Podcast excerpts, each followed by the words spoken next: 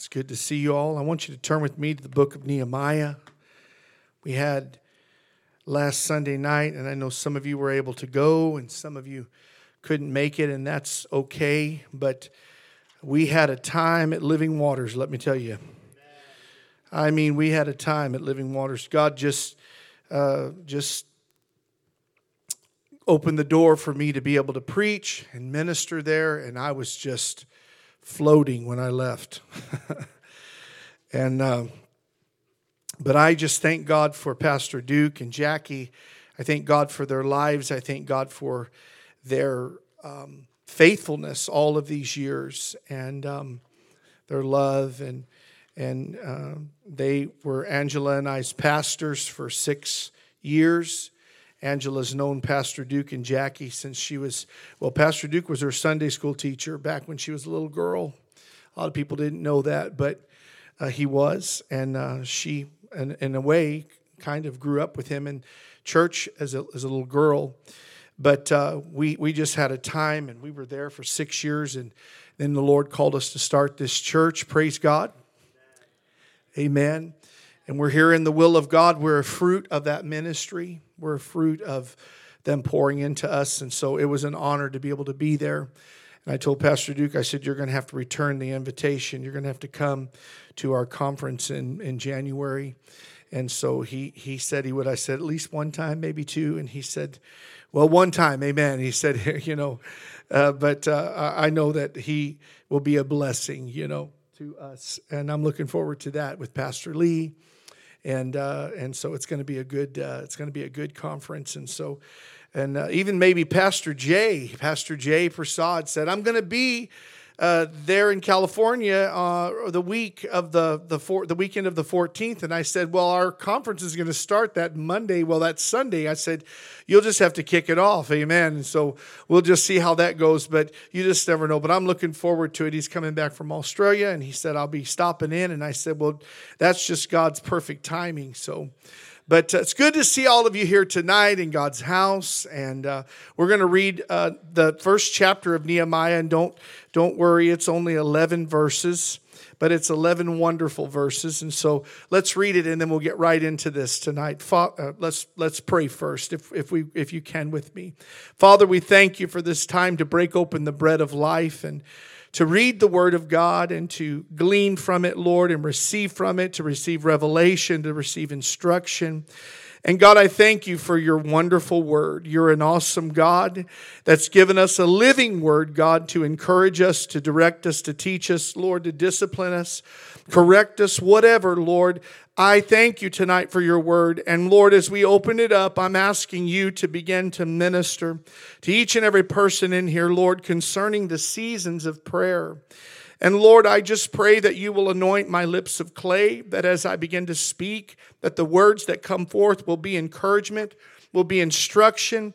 God will maybe perhaps even bring some answers to uh, some of the questions that we have in our mind and where we're at spiritually in this season in our lives. And so my prayer is for that. And Lord, I pray your blessing upon this word. In Jesus' name we ask, Amen and Amen.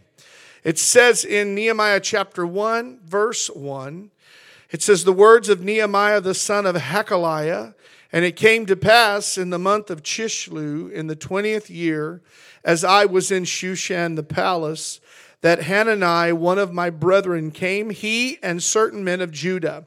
And I asked them concerning the Jews that had ex- escaped, which were left of the captivity, and concerning Jerusalem. And they said unto me, The remnant that are left of the captivity there in the province are in great affliction and reproach. The wall of Jerusalem also is broken down, and the gates thereof are burned with fire. And it came to pass when I heard these words that I sat down and wept and mourned certain days and fasted and prayed before the God of heaven and said, I beseech thee, O Lord God of heaven, the great and terrible God that keepeth covenant and mercy for them that love him and observe his commandments let thine ear now be attentive and thine eyes open, that thou mayest hear the prayer of thy servant, which I pray before thee now day and night for the children of Israel, thy servants. and confess the sins of the children of Israel, which we have sinned against thee. Both I and my father's house have sinned.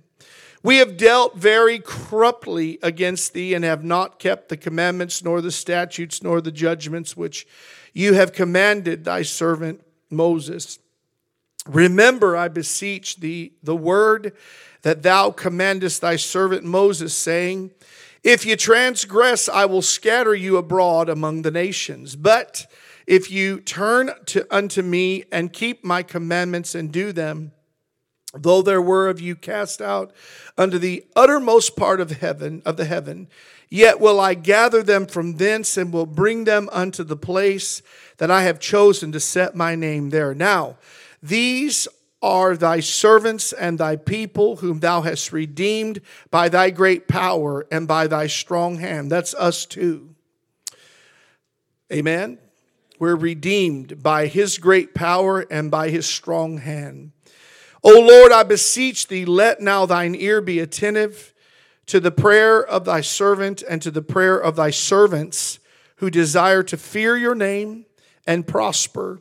I pray thee, thy servant, this day, and grant him mercy in the sight of this man, for I was the king's cupbearer.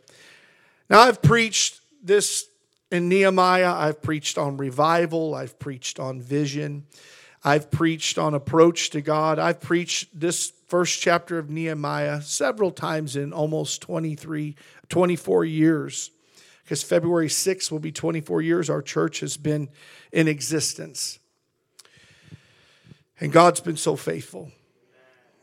And one thing I can say is that I have learned in my ministry and in my uh, serving the Lord here in this church as pastor that there have been deep seasons of prayer. I know what it means to have seasons of prayer. And I was just praying last night. Uh, you know, I was just praying and I was seeking the Lord, and what was actually meant to just be kind of a Lord, I'm getting ready to go to bed and pray. And so just bringing a few needs before you and some thoughts, and it just began to stir. And the next thing you know, uh, you know, uh, a long time later, I'll say, you know, I, I was continuing to pray and, and I realized that it was late and I had been in there praying, seeking the Lord for some time. It's not about the amount of time, but the quality of time that I had and the time of breaking through and the time of prayer and communion with God. And just, it's just beautiful. And God is really taking me and you there uh, in this time that we're living in. He's taking us deeper. And I shared with somebody today, I said, the church at New Life, somebody that used to go here years ago, I said, the church at New Life has grown. I said, because I've grown. Because I can tell you, God's not going to take the church any further than He takes the pastor that's leading it. And so I said, and you know, I'm grateful for that growth. But I want to teach to you tonight, preach, whatever, however it comes out, on seasons of prayer. You know, the last few services that we've been here speaking, we've been talking about seasons. And I've uh, kind of went into a series, and it's just kind of something that the Lord laid upon my heart. But I'm picking up on that series, uh, seasons, uh, and the series, uh, series of seasons. And seasons are a huge part of our natural and spiritual life. You can go to the Bible and you're going to see that seasons are a very huge part from the very beginning. And we taught that in the first lesson that we had, or the first uh, service in our series. But seasons are a huge part of natural and spiritual life. Um, there is nothing that isn't grown that doesn't have a season where it's sown and a season where it's harvested. And in our life, there are seasons that we go through, and they may not always be broken up like the four seasons that we have in our year, but we go through seasons of sowing and we go through seasons of harvest. We go through different types of seasons, and that's where I was kind of bringing this out. Um, seasons are a huge part, though, of our natural and spiritual life. And tonight, I want to preach on the season of prayer. And I'm using Nehemiah as my example here tonight, or our uh, illustration here in the scripture. We know that Nehemiah's life was moving along peacefully, routinely. Everything was going along just perfectly fine. And uh, until he heard the news about Jerusalem in verse 3. The Bible says, And they said unto me, uh, that the remnant that are left of the captivity in the province are in great affliction and reproach. The walls are broken down, the gates are burned out. Uh, he heard this news, and it caused him to begin to go to prayer. And until he heard that news about Jerusalem, uh, he, you know, he didn't have that prayer life that we read. I'm not saying that he didn't pray. I'm just saying that it was a season in his life where God really began to move him into a time of prayer. And God caused him to prayer, to, to pray. Seasons of prayer are in the will of God. We have daily times where we pray, we seek God in our devotion, but there are times when we are put through something that we really have to pray like we've never prayed before. Amen. So God causes you to go to that place. It may be a sickness, it may be a shift or a change in your life, it may be a relationship change. You know, um, um, I was uh, speaking with somebody today that's went through a divorce, and they said unto me, they said, you know, um, I, I, just, I, am closer to God now than I was, you know, uh, the last four or five years. I'm at a place where, you know, I'm really seeking God, and I feel like I did when I first got saved, when I was just a young person and, and serving God. God allows us to go through seasons of trials and tests so that we will pray. And he brings us into that place. And life's events bring us into a season of prayer that we would never have known otherwise. We always look at trials or problems as bad things, but God looks at them as times of spiritual provocation. And Nehemiah was provoked to pray like he never had before. And thank God that God disrupts our lives Amen. We don't like disruptions, but God disrupts our lives. There are times in our lives that are disruptions and they're because of sin or they're because of choices we made, and that's our own fault. But then there are things that happen that are disruptions in our life and shifts and changes that take us into a season of prayer. And that's exactly what happened with Nehemiah. And God disrupted and turned upside down his life. And if it hadn't been that way, he wouldn't have prayed like he did, especially with such a burden. So we need those times where God begins to bring a disruption and bring a change in our life. He begins to just come in and, and just move in our everyday life that otherwise would go on provincially like it does. Nehemiah uh, uh, perhaps uh, went through many seasons of provincial life. What is that? It's routine life, it's mundane life, it's ritualistic life. It's a, a life that's limited because you don't ever see any change of scenery. It's just the same old thing all the time. And, and we want peace in our life, but I want you to know something. If you're going to invade the kingdom of hell, you're going to incur or experience some turbulence in your life. You can't get to where God wants you to be without going through a little bit of turbulence. You can't get on that plane and go to the other side of the world and not hit a few bumps here and there. And we all go, oh, you know, I like to fly, but I just don't like the turbulence. You know, I just want to let you know, we always go like this whenever we hit that bump in the plane, but you got 35,000 feet before anything's really going to happen. Ain't that the truth? But we act like we're getting ready to, whew, hit the earth. Not yet. You got a little way, you got a little ways to go. But God's not going to let that happen. But Nehemiah was going through a season of, I guess, his provincial life, just going through everyday motions and routine and mundane, ritual, limited, unchanging life.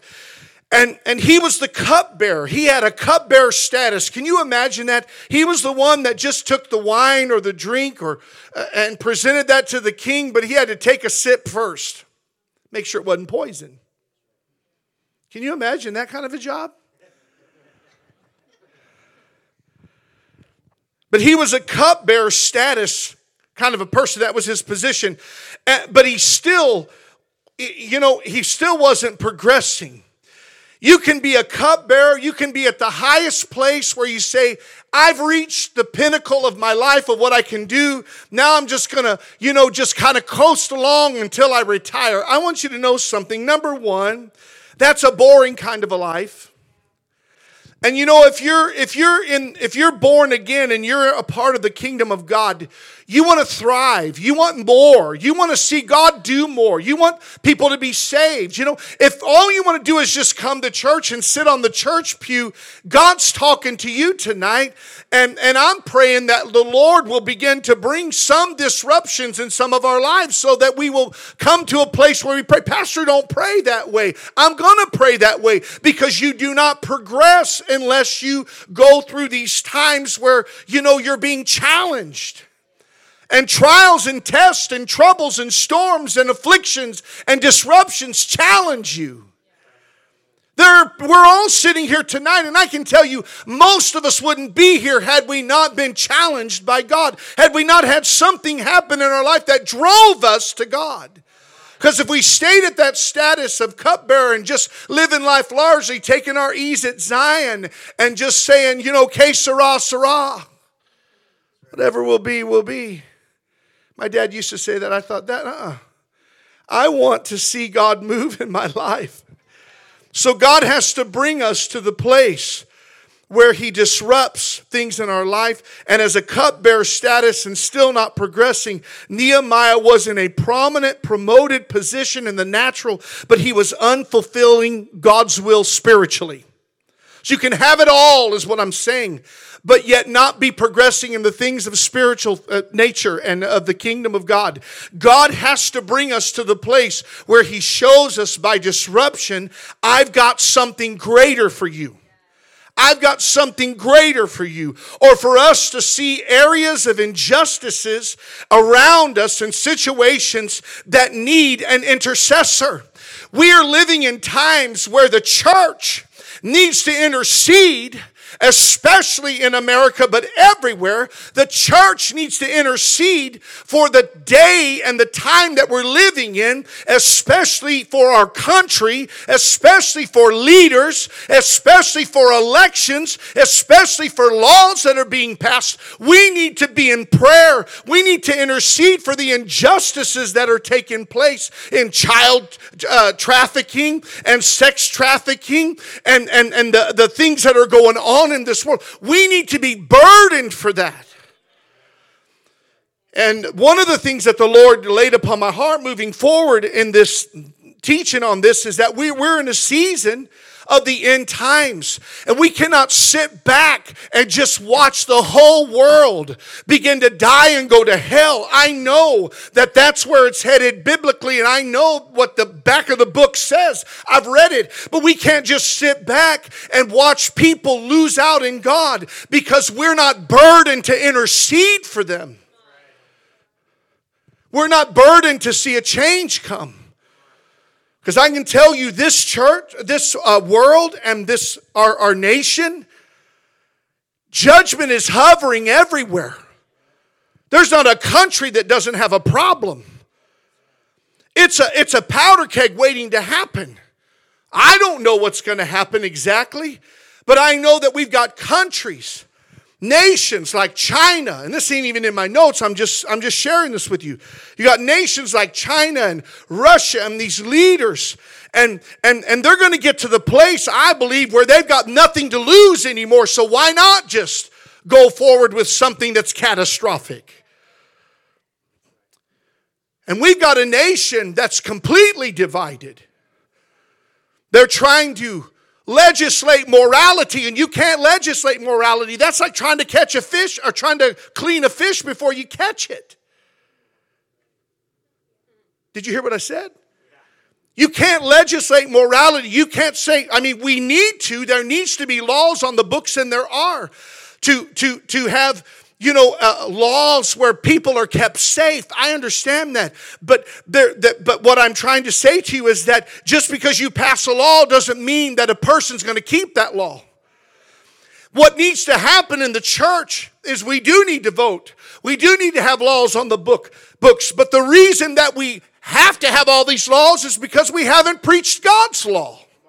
And if we'll begin to come back to preaching God's law and people will get saved, the whole nation can change if they'll just get born again if pastors will get up in their churches and begin to preach on repentance and getting right with God, it would cure the majority of all the problems that we have. If people just get right. Look, there's people sitting in this house tonight that used to be criminals, did things that were against the law, did things that harmed people's lives. Maybe there's people that are not here tonight, but they've been through this church and they were in gangs, they were in prison, they did things that were against the law. And they got saved and born again, and their life has been changed. See, all you have to do is get a man born again, a woman born again. Everything changes. And so we're in this season where, like Nehemiah, he saw that Israel's walls are torn down. Israel's in destruction. The gates are burned out. The walls are knocked down. The city's in destruction. And he had a burden he had a burden. God began to put a burden upon him because he saw the injustices. He saw the terrible destruction that God's name is being, you know, reproached and and and and he's not getting the glory that he deserves. He's a God who established Israel and he promised covenants and er, a covenant and he promised, you know, to bless them and and and now it's in ruin and so he's burdened by what he sees. We have to be burdened by what we see out there in our country. Because I can tell you, we can, we can vote and put in the person that we think is going to do the best job, but they're not the Messiah. They still need Jesus. People still need Jesus. See, there's people that are that are angry about what they're seeing happen in our country, the two-tier justice system. And if you don't see that, then you're blind as a bat. Because we have a two-tiered justice system. And, and, and, and I'm, so, I'm going to tell you something right now, okay? I, I, Donald Trump is not my hero. He is not my Messiah. Jesus is my Messiah. But I can tell you, I'm seeing things happen and I'm going, what in the world? This is not right. This is not right that all of these things are coming. I'm going to tell you why. Because they're scared to death that he just might get elected again.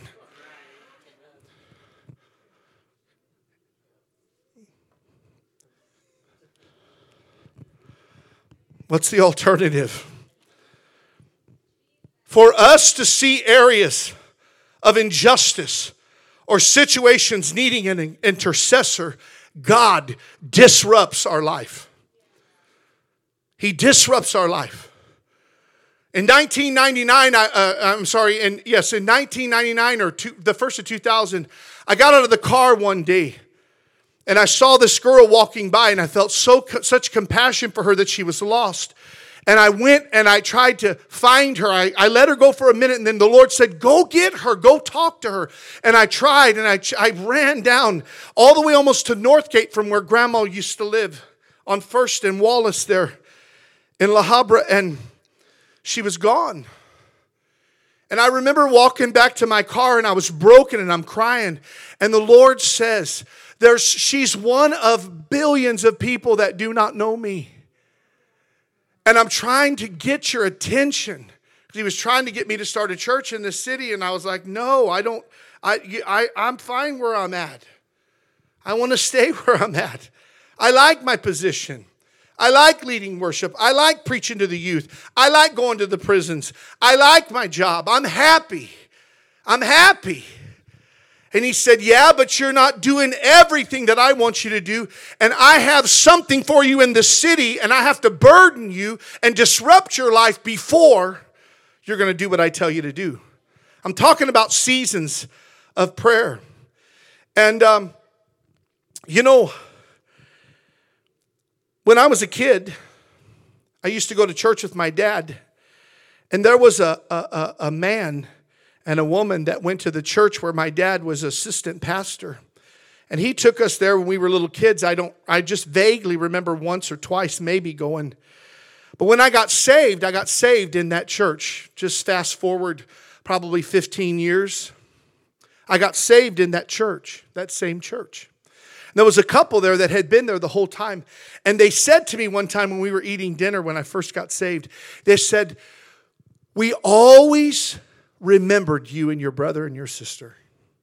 We always wondered what happened to you kids. And we always prayed for God to get a hold of you because we didn't know where you, where you, you know, what kind of leadership you were under at home. Were you being raised in church? You know, and we knew your dad had left and moved away. And so, but we never ceased to pray for you. And they said, and here we are sitting across the table from you, and you got born again in the church. 15 years of prayer produced an answer. We determine when we sow the seed, we never determine when we harvest. God does. But God allows the seasons of disruption to bring change. A season of deep reflection, of deep intercession and of deep prayer. And it was a season of brokenness. The Bible says in verse 4 that Nehemiah said, And it came to pass when I heard these words that I sat down, I wept, I mourned certain days and fasted and prayed before the God of heaven. It was a season of brokenness when he sat down. You know what God needs us to do? He needs us to stop for a second and just give him some time give ourselves to Him and to intercession. When God gets a hold of your heart, you have to stop for just a bit and let God begin to minister to our heart. He said, and, and, and, we mourned, or I mourned. He mourned over God's distressed people and God's distressed name, or the reproach of his name, and Israel's in ruins. It is a it is a a, a, a, a, horrible testimony to see somebody that's supposed to be living for God and live for God and was doing, uh, you know, ministry and serving God and was the greatest testimony and example to see them walk away from God. The devil would rather you walk away from God and be a disgrace to the kingdom of God than to have never come at all and you be lost for eternity because it's a double whammy. Not only is he lost for eternity, but he made a mockery out of the grace of God and he stepped on that love and stepped on that blood and he, he forsook God. He became apostate. He said, That's just one more, you know, uh, one more uh, trophy in my trophy case of who was serving God but walked away. I want you to know something tonight. That's why the Bible says God is married to the backslider because he loves you and I. And he is going to love you with his hands wide open all the way as you go, as people go straight into hell. He's trying to love them to come to know him and to come back. But I'm so grateful that backsliders have come back. Sitting in this house are people that were backslid, but God brought them back. He brought them back to the kingdom of God. He brought them back to the family of God. He brought them back to restoration and recovery. That's the God we serve. But, church, somebody had to intercede for those folks. Somebody had to pray for those folks. And he mourned and he was distressed. Or he was, he was mourning over God's people that were in distress. And he fasted, the Bible says. And what does it mean to fast? It means to starve your flesh, feed your spirit, man. If you're going to fast, and you need to, and we're going to have a week of prayer and fasting in about two or three weeks. So get ready. But when we have our time of prayer and fasting, whenever you fast, you turn the plate over. You don't go and watch TV in place of that. If you don't, when, you're fasting, you turn the plate over, get your Bible out. That's your meat. Amen. And you say, Well, I'll read a few verses. No, you don't take a couple bites, do you? You got a platter, fill it up. We're going to read a few chapters here. The Spirit of God will begin to minister to you. You starve the flesh, but you feed the spirit man. When you don't eat and you're fasting and you turn that plate over, you need to read your Bible and you need to pray. That needs to be your meat. That needs to be your spiritual substance. It's a sacrifice of your appetites. And it has to be. And he began to pray and fast to the God of heaven certain days. That's where I got that thought of seasons. It was a season of prayer. I don't know how many days, but he was there certain days praying and fasting. And when was the last time that we did that, where we began to step away from our everyday life and we began to sit down before the Lord and say, I want to fast and I want to pray and I want to take him these things because I know that God has something greater. I'm tired of the mundane. I'm tired of the proverbial. I'm tired of this provincial life. I want something better. I want something greater. God has something better. If you're broken in a season right now, God has you where He wants you. You're in that season on purpose, by design. He did that. It's a season of prayer, but it's a season of great change. You know, in 1995, Angela and I we, we, we went to Living Waters in 94. And that whole year of 94, coming into 95, I went through Gethsemane in 94 and the early part of 95 when Kyle was born. That was the end part of it. That was the literal death that I had to go through. But I remember I was plumbing, I was in the union, and I was working. And it seemed like everything you can imagine came against me. I just I had one thing on top of another on top of another and God began to, God began to allow things to happen to me. I know he did because he was trying to humble me. He he didn't just try, he humbled me. Amen. But I remember I was working and I was uh, using an oxygen acetylene tank upside down, which I shouldn't have been, but I was on a ladder I'm not good on ladders. And so here I am, and I'm cutting this metal decking where they've got concrete so they can core a hole through. And I cut this piece of metal, and I thought, man, awesome.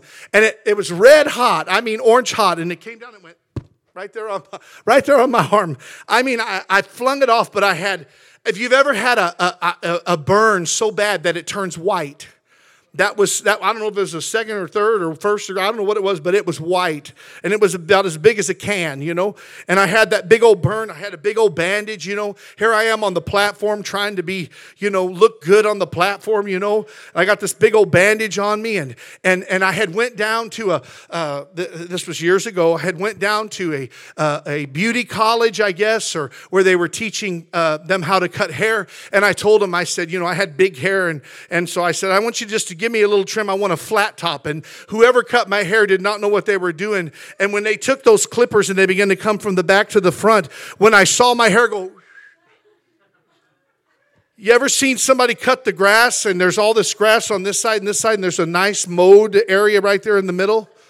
That's what my hair looked like. I was like, ah, ah. I'm just looking in the mirror and I'm like, what? What could you do? You can't put it back.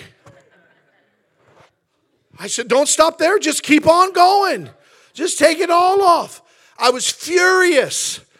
My hair was all gone. I looked like, you know, a, a, fifth grader that just got a buzz cut. With a little bit, they said, Well, you wanted a flat top. I said, I didn't want a short flat top. I wanted something a little bit higher than that. I didn't mean take me down to where I'm Palone, you know what I mean?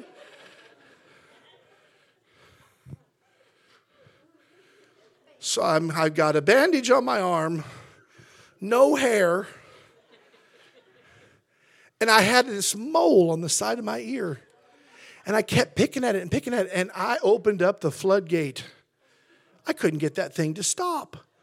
I'd put a tissue on there and try to get it to stop and pull off, think, okay, I'm good. But as soon as they sing a high note, here it come. I'm on the platform and I got all these problems. No hair, bandage on my arm, the bleeding side over here, you know. And I just thought, you look horrific. You're tore up. You know, when all these things were happening, I just, it was just one thing after another, after another, after another. Sister Skiles and I went as embarrassed as I am. Now, this was 1994, 95, so don't throw stones at me. But we, we didn't have two nickels to rub together. We couldn't afford to pay attention. Got our car repossessed and everything. Yeah, yeah, it happens. It was a trial, it was a test, it was a what we went through, and here I am, we're a mess. But you know what? God did something through that season. He took me down into prayer, and I began to pray and break. And I remember Pastor Duke said, Jonathan, God had to take all this stuff out of you before He could fill you up and use you. He had to empty you out first. The emptying season is not fun, but it has to be because you cannot you cannot see God fill you up until he empties you out. He told Elisha, I believe it was Elisha, they said this water is it's polluted. He said bring me a new cruse and put some salt in it.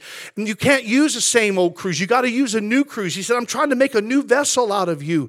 And he put some salt in there and that water was healed. He said until you go through that and I fill you up and make you that salt of the earth. I know you're born again, but I'm doing something tremendous in you. And this season of prayer, and I'm telling you, I went into that season of prayer in my life and I was broken before the Lord, but He did something powerful in my life. So it isn't easy, but it's worth it.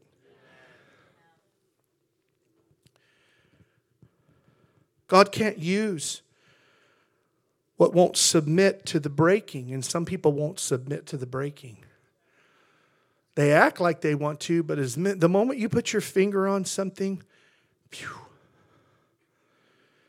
You know what? I'm going to say something because there's somebody in here this is for.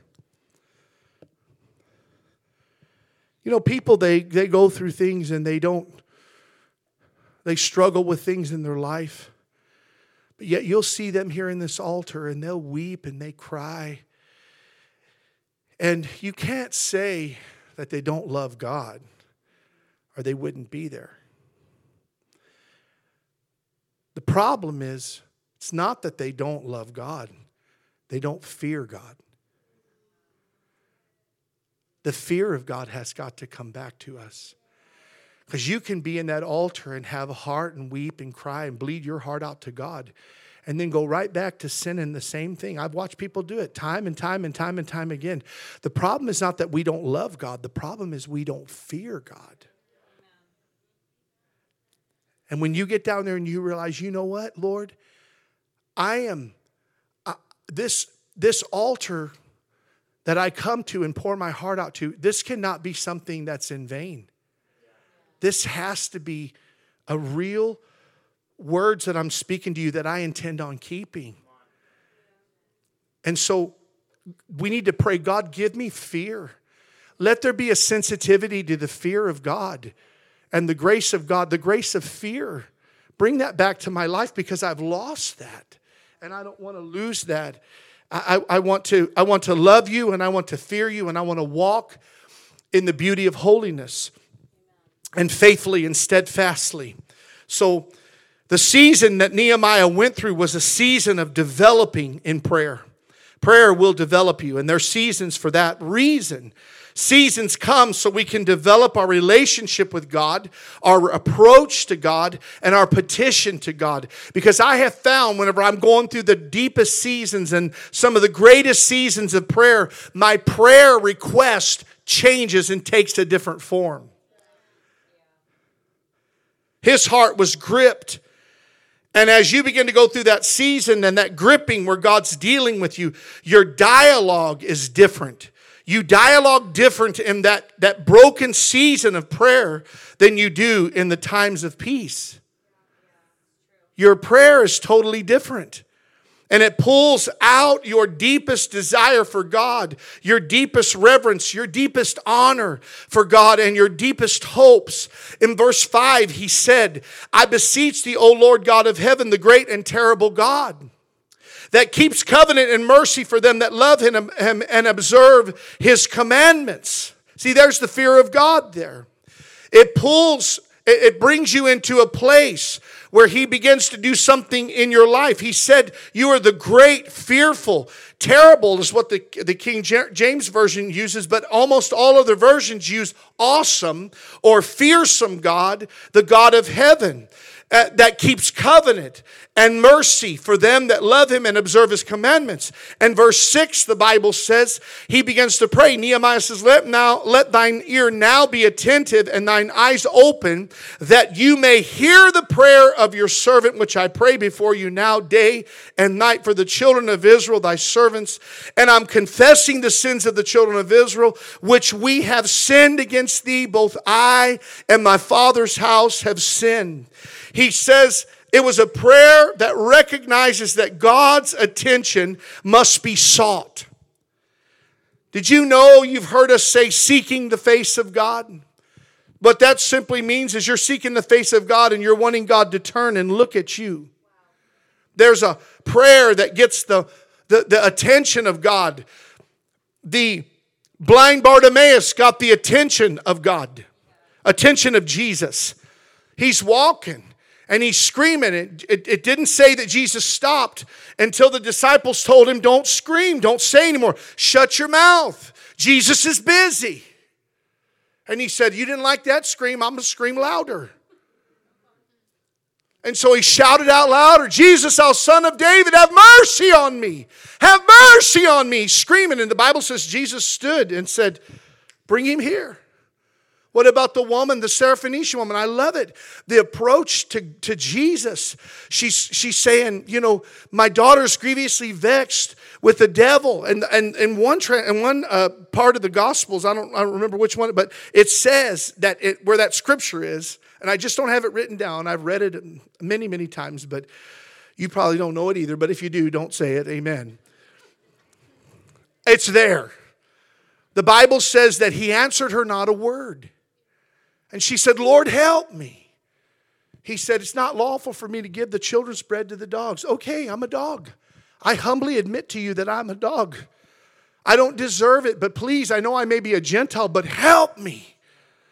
And the Bible says he turned to her and said, I ain't seen such faith.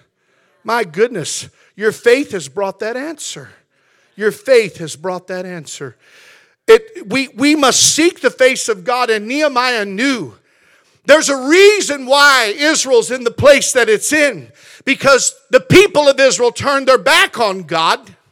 And so now we've got to come back and we've got to seek Him while He may be found. We've got to seek Him and get His attention. And Nehemiah knew that and he said, He said unto them, uh, unto God in his prayer. He said, Let your ear now be attentive and your, your eyes open, that you may hear the prayer of the servant, which I pray before you now day and night. The children of Israel, thy servants, and confess their sins. He's saying, Lord, listen to me, hear me. There's a prayer that gets God's attention. Do you believe it? And in that season, God takes us there. Your ear be attentive, your eyes be open, and hear this prayer. It was a night and day prayer, a morning and an evening sacrifice. I've been there when the same prayer was on my lips for days, sometimes weeks.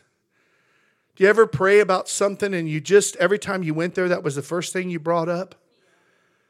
Man, that's what's on your heart. And I can tell you, God will give you an answer.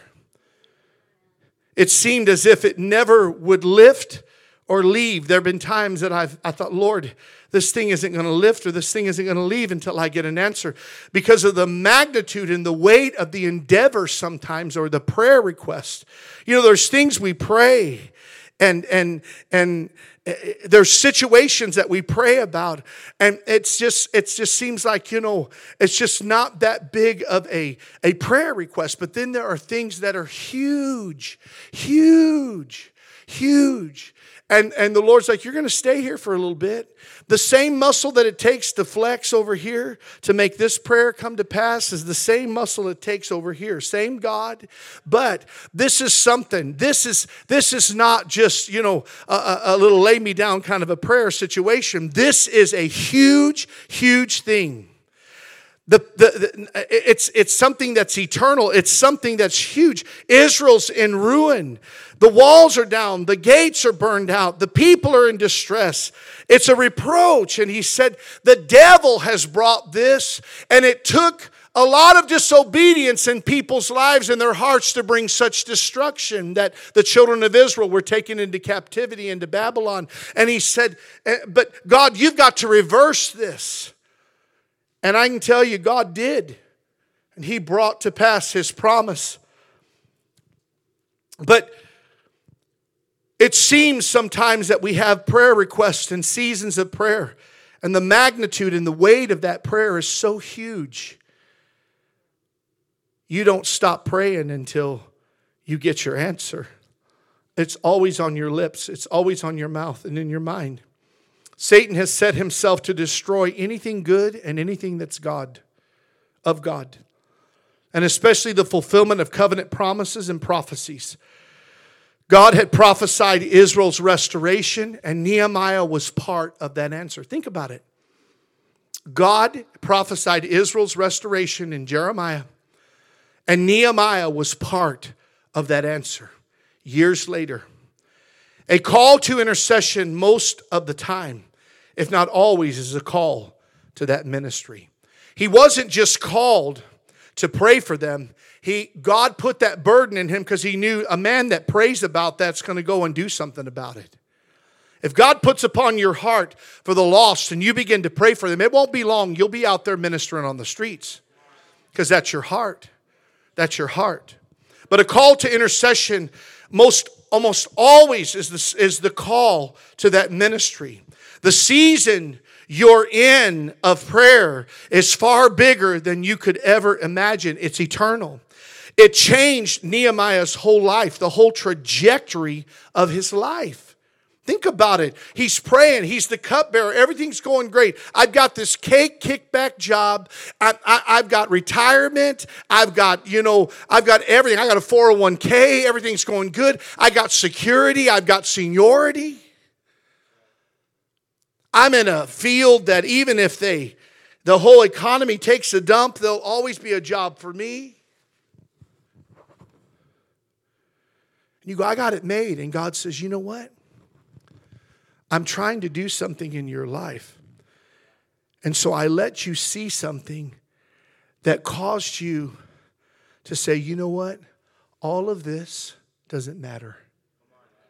This matters. Even though God may not make you leave that, He doesn't want that to be your whole destiny and what you wrap your whole life up in. You hear it be? He said, I see and hear about Israel. Didn't see it, but he said, I hear about Israel. And it broke his heart and it led him to prayer. And God said, I'm getting ready to change the trajectory of your life. I'm getting ready to change what's taking place in your life. But it has to start with a season of prayer. Nobody just decides one day to just, no, God does something deep in your life. Deep. Deep. Amen. I'm not going to preach all night long. Stay here with me. It brought a prayer of repentance, of recognition of God's vastness and his awesomeness, because he is awesome. His eternal plan, his eternal will, and his eternal covenant. That's exactly what Nehemiah said. It's all there in those 11 verses. And Nehemiah was to bring it to pass. He said, I put that burden on your heart. I called you to a season of prayer, and you're the one I'm going to use because that burden in prayer is going to be what fuels the action to the ministry. Prayer seasons are ultimately about changing us. And it is God that wills and does he's working in us to do and to will of his good pleasure is what philippians 2.13 says. God is working behind the scenes but he's changing our will and he's causing us to do the things that he wants us to do for his glory and his pleasure and his purpose. I close with habakkuk chapter 2 that's at the habakkuk of the, the habakkuk of the bible Somebody said, Where's Habakkuk? I said, At the back of the Bible. Habakkuk chapter 2, verse 1. Habakkuk said, I will stand upon my watch and set me upon the tower and will watch to see what he will say unto me and what I shall answer when I am reproved When you get alone with God, He'll talk to you. Amen. I was in prayer about a situation, this was several years ago, and I just, I was not going to let God go until He gave me an answer. And what I was asking Him was to give me discernment about somebody else's life and something because I was like, you know, I don't know if I can believe them or not. I don't really know. Are they being fraudulent? Are they being, you know? So I began to ask God, and I, it was it was several weeks. I just began to pray, and I would just be like, Lord, what's going on? And I said, Lord, you've got to show me. And one day He told me, He said, What is that to you? What is that to you? I'm not going to tell you and expose something to you about them. That's between me and them. Okay? It doesn't even have anything to do with you.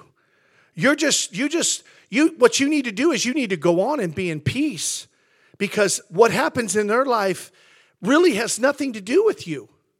So just go on. You know, hustle buck, go on. Don't be worried about trying to discern what's going on in their life. Just go on and serve me. There's people dying and going to hell, and you're wasting hours and hours trying to figure out if they're, if they're telling the truth or not. He said, Let me tell you something. You just live for God. People are going to be people. God knows how to deal with them, He knows how to get a hold of their hearts, He knows how to change them. But when you're up on that wall and you're in that season of prayer, get this scripture. He said, I will stand upon my watch and set me upon the tower and will watch to see what he will say unto me and what I shall answer when I am reproved. And so, anymore, I learned my lesson. I'm not going to go over there and ask God to give me some kind of a discernment about something he doesn't want me to know. Amen. He gives us discerning of spirits, okay. We discern things. I'm not saying that he doesn't give us the spirit of discernment, but there's there's a motive behind why we want to discern something sometimes. And sometimes it's not a pure motive. But he said in the Word of God, I'm going to hear what God's going to say to me. And there have been times God has spoken things, and He'll say things to you, and He'll tell you what you are seeking Him for in an answer that's going to advance the kingdom of God and it's going to advance you spiritually. And I remember when He spoke that to me, He said, None of your business. Go on. I said, What is that to thee? Follow thou me. I thought, Where is that in the Bible?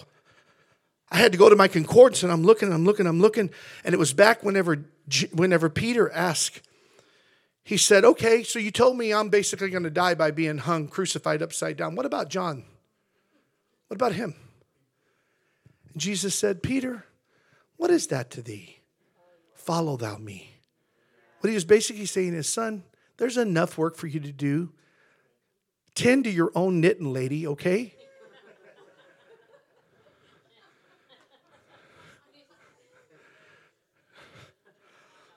Angela used to say that to me. I'd be like, yeah, she is, hey, because her grandma used to say it, tend to your own knitting, lady, okay? Mind your own business. Okay, now moving on here. Verse 2, he said, And the Lord answered me and said, Write the vision and make it plain upon tables, that he may run that reads it. For the vision is yet for an appointed time, but at the end it shall speak and not lie.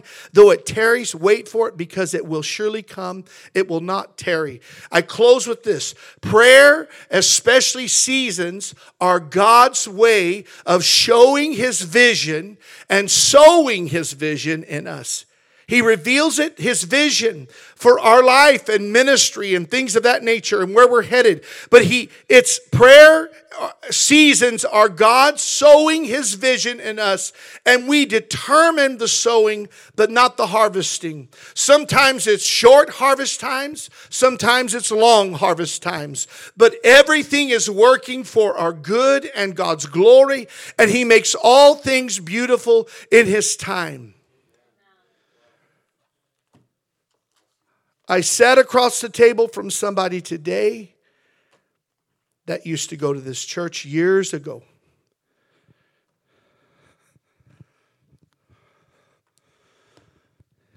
And they said to me, when I left, I left wrong.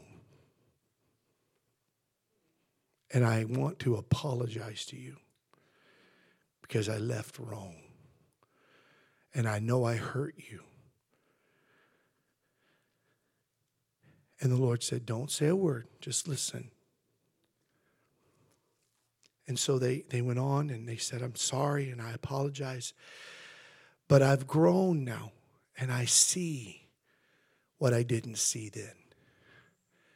And I said, That's every one of us. First of all, let, let, me, let me let you know this right now.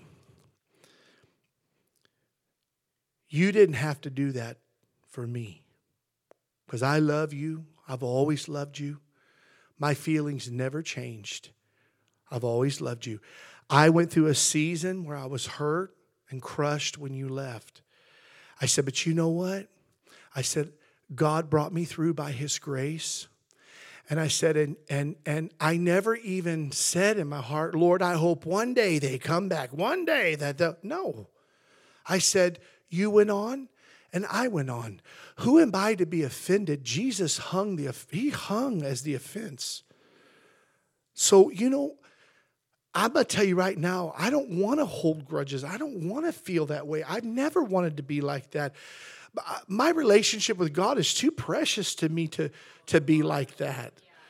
So, but but I said, I want you to know I appreciate you saying that, but I want you to know I love you like nothing happened. You hear me? Like nothing happened. And it's like we picked up from years and years ago. God is so faithful. But I sat there and I thought, Lord, He said, even you, Jonathan, there are times you have done things and you've had to look back over years and you've had to say sorry to people. I didn't see it then. I was young and dumb. But now I see. And please forgive me. I've had to go back to many people and say, please forgive me. I'm sorry. I'm sorry that I I, I, I, did the way I did. I'm sorry. I, I wasn't right, but I can't go back and change that. But, and you know, if somebody really loves God and their heart's pure, they're going to go, you know what? It doesn't matter. It's all under the blood. There's, there's so much to be done for the kingdom of God. And thank God that we have the heart that says, you know what? I just want to please God. And I just want to please God. All I'm saying to you is that why did I say that for this? And I close with this, I promise you. That that that Nehemiah, Nehemiah was praying for healing and restoration and of Israel. And he prayed a prayer in brokenness. And it was a time, some time before it ever came to fruition completely, but it did. Habakkuk said, Wait for it. God gives you a vision of restoration. He gives you a vision of something. It's for an appointed time and it will come. You may have had things happen in your life and you're like, Lord, will this ever be corrected? One day I believe it will. If we'll pray and say, Lord, I just want, you know, I want healing, I want restoration, you know. I want restoration. And you have to be willing to say, I want restoration, even if I don't get an apology. I want restoration. I just want to be in relationship with that person because they're related to me. I love them. They may be a parent, they may be a child, they may be a grandparent or something, a, dear old friend. God wants to do that in us. And and I don't know why I'm going there, but I'm just saying this tonight that seasons of prayer change us, develop us, for ministry. They, they put us into ministry. They burden us for ministry. And everything else that we go through, there's a season where we go in prayer, and there's a season where God begins to change it and bring the answer every time. Father, tonight, I thank you.